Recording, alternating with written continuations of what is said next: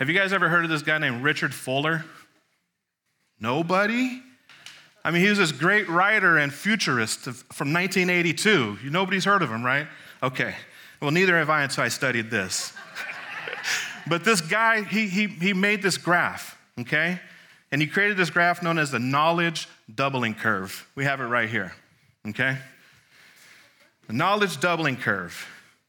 And he proposed that the extent of human knowledge was doubling at this crazy, crazy, alarming rate, okay? He saw that it was growing. See, before nineteen hundred, the growth in human knowledge has stayed relatively flat, okay? It doubled probably once every one hundred years. By nineteen forty-five, that rate had changed to every twenty-five years. In nineteen eighty-two, he proposed that the knowledge base was doubling every twelve months. And based on the advances of technology, he theorized that by twenty twenty, check this out, human knowledge would be doubling approximately once every twelve hours. Think about that. All the knowledge and all of humanity around all the world is going to be doubling by the time most of us go to bed tonight. That is amazing to me. That's crazy. See, we live in a time when we have immediate access to more knowledge than any other generation before us, right? We're constantly bombarded with messages that tell us that in order to be happy and successful, we need to know more, we need to learn more, and we need to achieve more. We're bombarded with this message and this pressure. So what do we do? Many of us, we spend hours every day on what? Our tablets, our phones, our laptops. We're searching and researching, we're studying, we're, we're looking for all the things maybe for personal use or for work use. We're always looking and we're always learning. And tell me about this. How many of you guys have had to do a quick repair for a car and you got on YouTube and learned how to fix it? Raise your hand. A three-minute video takes me about three hours to do it, but I'll get it done. It teaches us anything that we need to do. So this morning, we're going to unpack the cultural belief that our lives would be better if we could only gain more knowledge. You bow your heads with me, please. My Lord, thank you for this day. Lord, thank you for being with us. Lord, we invite your presence here to dwell in and through us, God. Lord, I pray that as I deliver your words of hope and peace, God, that they penetrate the hearts of those that need to hear this encouragement, God. Be with us, and I thank you in your name, Jesus. Amen. Amen. See, the thing about knowledge is that it's it's morally neutral, okay? It's neutral. See, it doesn't bend one way or the other. It's on its own, it's neutral. It's not bad or it's not good. Left by itself, it's good, it's neutral. However, what we see today in our culture is the application of that knowledge creating a very clear bend, both good and bad. Just catch the news programs, right? Where we're watching two people disagree and the opposition are going after them. And what do they do? They use how much more they know about the facts and they bring it up and they start beating each other up over the head with who knows more to prove their point. Or let's get a little more personal. Let me ask you, have you ever been in an argument, maybe with your spouse or your kids or a coworker, and you used just one little piece of information that you knew about them to just throw that in the mix, to stir it up, so that you can prove your point and win the argument? Have you ever done that before? I heard all those grumblings there. Right. But see, you know what? Knowledge also has its positive benefits. It has its positive benefits, right? Cures for diseases are being discovered every day. Advances in technology help us, and they have made us more productive than ever before. It's a good thing. Knowledge is neutral in itself. So today, I want to reflect on this question, this question here. How am I using the knowledge that God has given me? How are you using the knowledge that God has given you? Am I using what I know to speak life into others, or am I leaving a trail of destruction behind? Where are the grumbles? Right? That's the question. So as we've explored various topics in this series, we've repeatedly looked at King Solomon's writings, right? King Solomon was a Jewish king. He was the third king of Israel and was considered the wisest person to ever live. And in the book of Ecclesiastes, which is the journal that Solomon actually kept as he was pursuing all of these things, he wrote these things down. He lists several things that he's tried. He's tried for more power, more money, more sex, more stuff. You name it, he tried it. And after each attempt to find happiness in those things, guess what he was always feeling? Empty. He was always left feeling empty. In fact, at the end of all of his journals, he always wrote this same thing. He says that it was all meaningless, like chasing the what? Like chasing the wind. After every time he wrote down his pursuits. So let's read today about what he wrote about his pursuit of knowledge. Okay, so go ahead and open your word to Ecclesiastes chapter one, verses, we're going to start at sixteen and go to verse eighteen, okay? It says, I thought to myself, look, I have grown and increased in wisdom more than anyone who has who has ruled over Jerusalem before me. I've experienced much of wisdom and knowledge.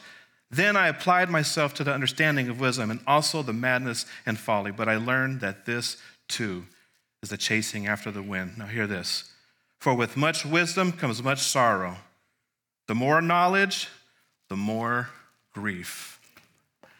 Now, I think we could all probably read this statement and kind of just get on our own, kind of like this vibe that the Bible's anti-knowledge, right?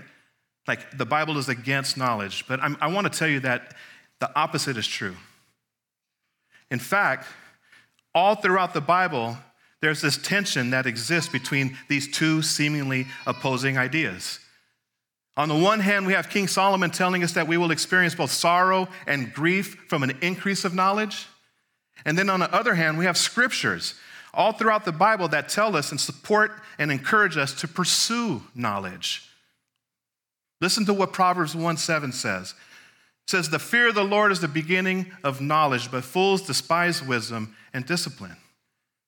James one five says, if any of you lacks wisdom, he should ask God, who gives generously to all without finding fault, and it will be given to him. So what do we do with this? What do we do with these two opposing ideas within Scripture? Well, this morning I'd like to toss this big idea out to you guys. So on the top of your, your, your, your program there, go ahead and fill this in. A life that honors God is found in the application, not simply the accumulation of knowledge. A life that honors God is found in the application, not simply the accumulation of knowledge. So let's look at the passage of Scripture that illustrates this for us. So if you would, please turn your Bibles to First Corinthians chapter eight. We're going to look at verses one and two. And while you're looking for this and finding your place, I want to give you a little bit of context about this Scripture, okay? So the Apostle Paul had founded a church in the city of Corinth. Okay, now he was on his second missionary journey. Now, Paul was on three different missionary journeys. If you want to read about those, they're, they're, they're in the book of Acts. But he's on his second one, and he plants this church in Corinth. Okay?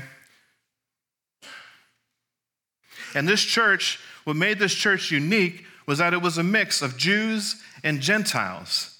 Now, it basically a mix of Jews and non-Jews. And so what was happening with this church is a lot of people that were non-Jews were bringing into stuff to their church with different backgrounds, different cultures, uh, just different things that they were that they were bringing into the church and, and practices. And this was kind of bothering some people. See, the Corinthian church was known for its intellectualism.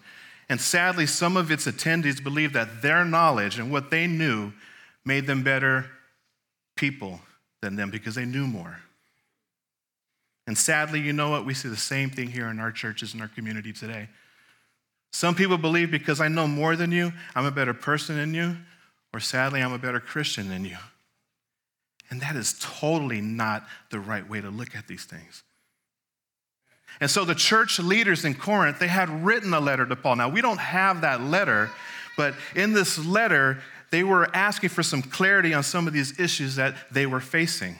And one of the pressing issues the church was facing was a matter of food sacrificed to idols. Now, we don't do that now, right? But back then in the Roman culture, there was many sacrifices that were made to various gods, lowercase g, okay? And so what they would do is they would bring their sacrifice to the priest. And the priest would do their thing, and they would allot the sacrifice into three different components. One part would go towards the sacrifice. Another portion of the meat would go to the priest. And then the extra meat would go to the family or the person that brought the sacrifice. But something was happening because there were so many people bringing sacrifices, so they had a lot of meat. And so they created a fourth means of getting rid of the meat, and they would sell it to the marketplace, right? And so some of the, the Corinthians and mainly the Christians in the church that were struggling with this is like, how can you go eat that meat inside of the marketplace knowing that it was offered to gods from the Romans? That's sinful meat.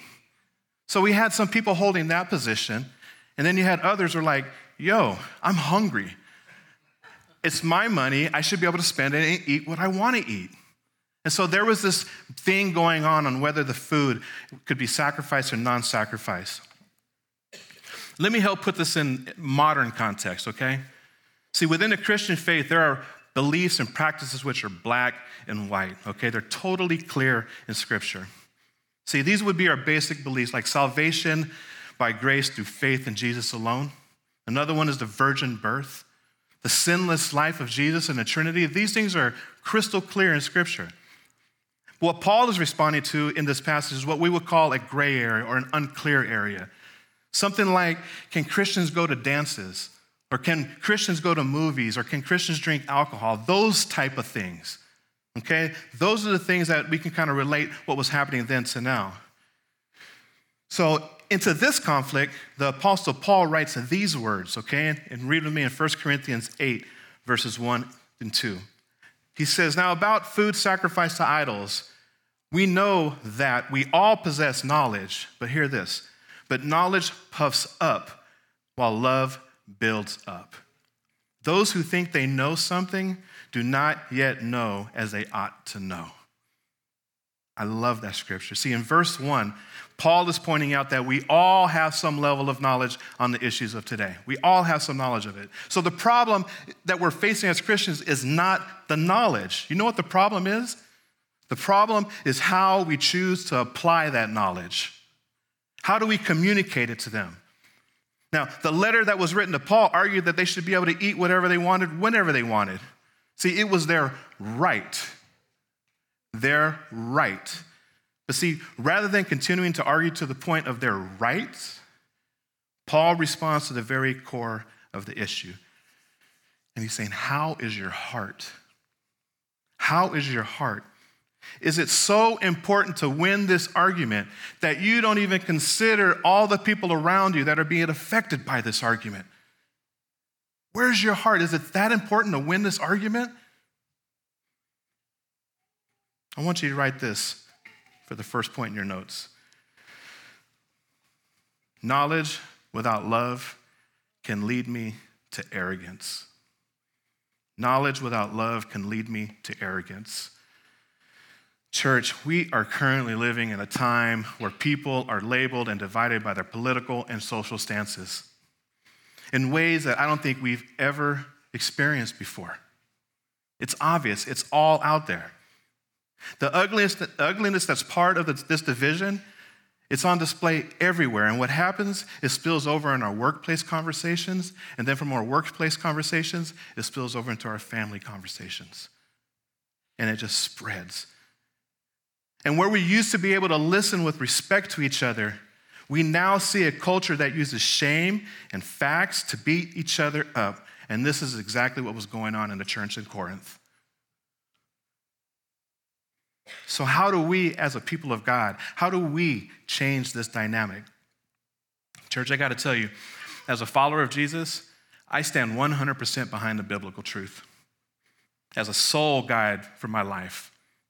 But hear this, how I have those conversations with the people around me about that biblical truth either opens doors or slams them shut. It reminded me of a conversation I had with a student many years ago who was struggling with identity. And I don't know if you have students, but in the high schools, where there is this rush of you have to pick, you need to do this, you are this. I mean, there's this influence that is crazy in the schools. And then you add in the social media and the influencers there. And so I met with him for quite a while and was sharing and kind of telling me as they were investigating and finding out who they were. And it saddened me that they were getting their information from these social media platform, platforms, YouTube, TikTok. And so as they were telling me, as they were finding out who they were, I listened for the first two conversations and created this safe place for them to know that you can talk to me. I was gaining this relational equity with them. And then on the third visit, I continued listening, but then I said, hey, you know I'm a pastor, right? And they're like, yeah, I know. And I go, you know I believe a certain way in the Bible about some of these things. And he was like, yeah, I know. And like, I know that you've been doing research and you've been investigating. It sounds like you've been doing a whole lot of homework on making these next decisions for you. But would you consider allowing me to teach you what God's plan is for you in your life and how he sees you? And how your true identity is in Jesus alone. Are you down to at least hear all that? That way you can have the full picture before you decide to make a decision. And so we kept talking. I had another one. I didn't know if I was going to meet after that, but they said yes. And then we met, and then we met again, and guess what? Things started changing. He started receiving what we were talking about, and I'm just glad to know that he is an adult right now, married and having his family right now, by the grace of God, by the grace of God. And I'm not saying it's something Tito did. But the door was not shut. It was left right there for a conversation to be had. What about me and my opinion? No. About the goodness of God and the fullness that he has for them in their life. That's it. Not my opinion. And so the open heart was right there to receive it. So how are we doing in our conversations and interactions with the people God has placed in our lives? How are we doing? Do they contain both truth and grace? Do we use our conversations as platforms to showcase and puff up how smart we are? Or do we use them as an opportunity to love the people around us and introduce them to God's best for their lives? How are we doing in our conversations? Ask yourself this. Are you helping people take one step closer to Jesus? That is something we need to ask because that's our goal. It's right here. It's our mission statement. For our church, helping people take one step closer to Jesus. Look back at verse two with me in First Corinthians eight. It says, those who think they know something do not yet know as they ought to know. Write this down for point two. Knowledge with love will lead me to humility. In verse two, Paul emphasizes the importance of humility in our pursuit of knowledge.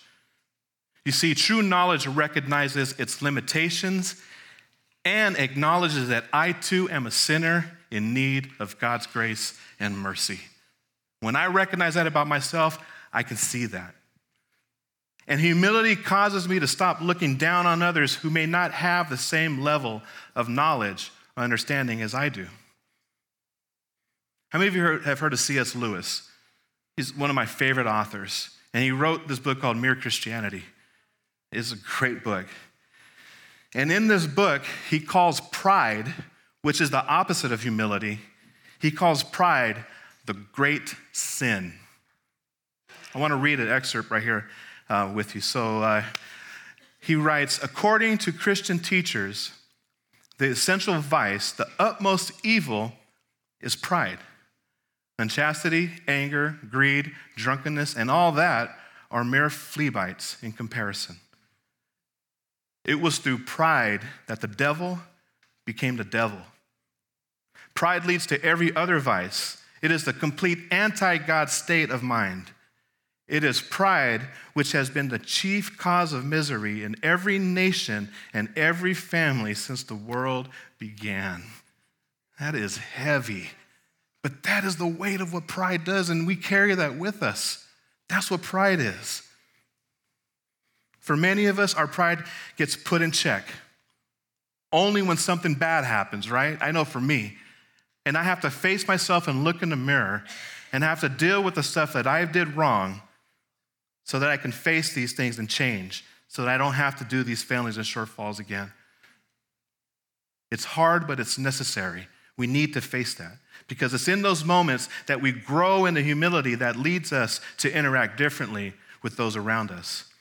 And I'm telling you, God has used forty-eight years of my life, ups and downs, to definitely temper me, to humble me. And I was sharing with one of my sisters out here how it has changed my life to be able to be the person that I am right now. Stop trying to have to prove a point and just fall in line with what God is doing.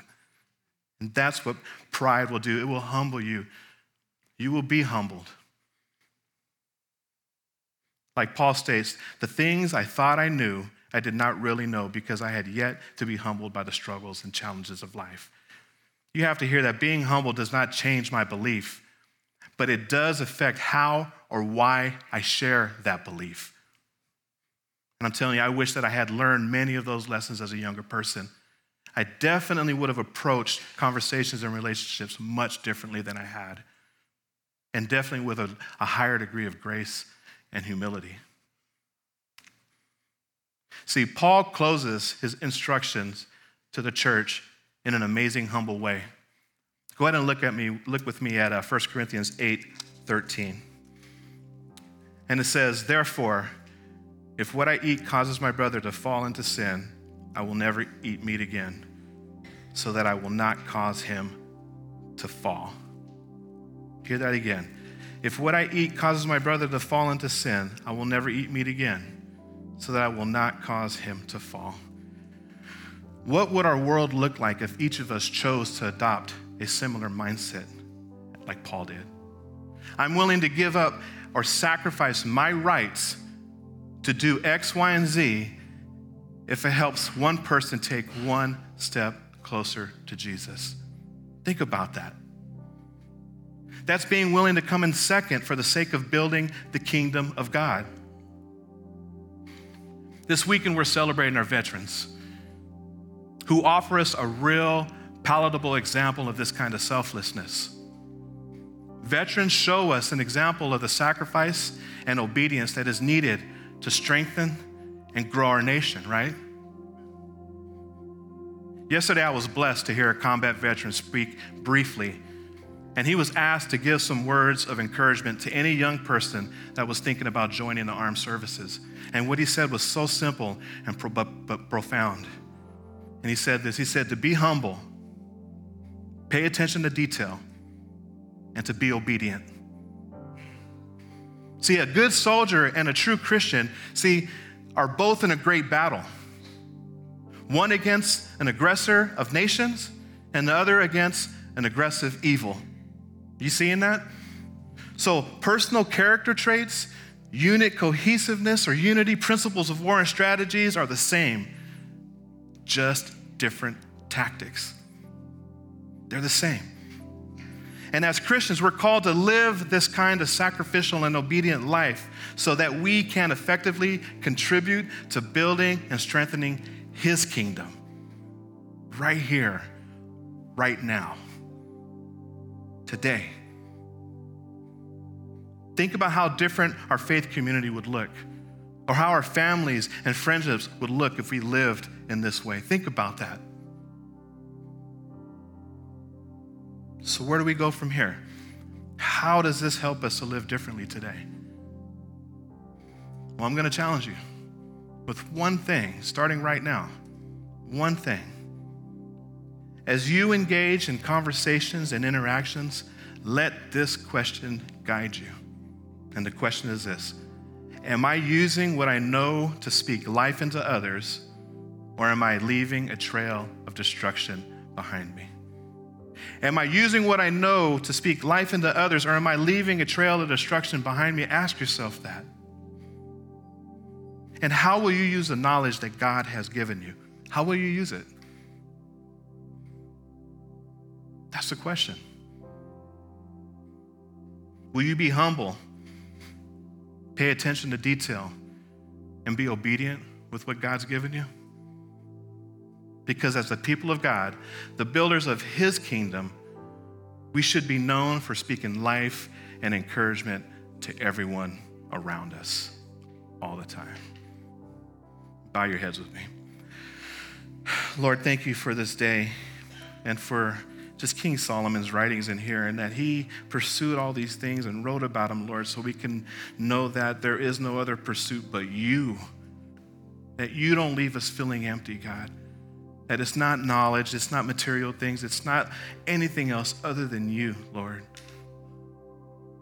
Lord, I pray that this can be embedded in our hearts, God, so that whenever the time comes where we feel like we need this or we need that, God, that our eyes can be fixed on you. And Lord, I pray that you can help us and use us, God, to bring hope to others, that our knowledge and the things that you've given us isn't used in a way to hurt, but to build, Lord. We don't want to puff up. We want to build up, God. So I, I just pray a blessing over us all, God. Be with us, Lord. Be with our homes, our families, God. I pray for the veterans again and their families, Lord. Be with them as we celebrate them this week. But God, I just thank you so much for who you are. And we love you. In your name we pray. Amen.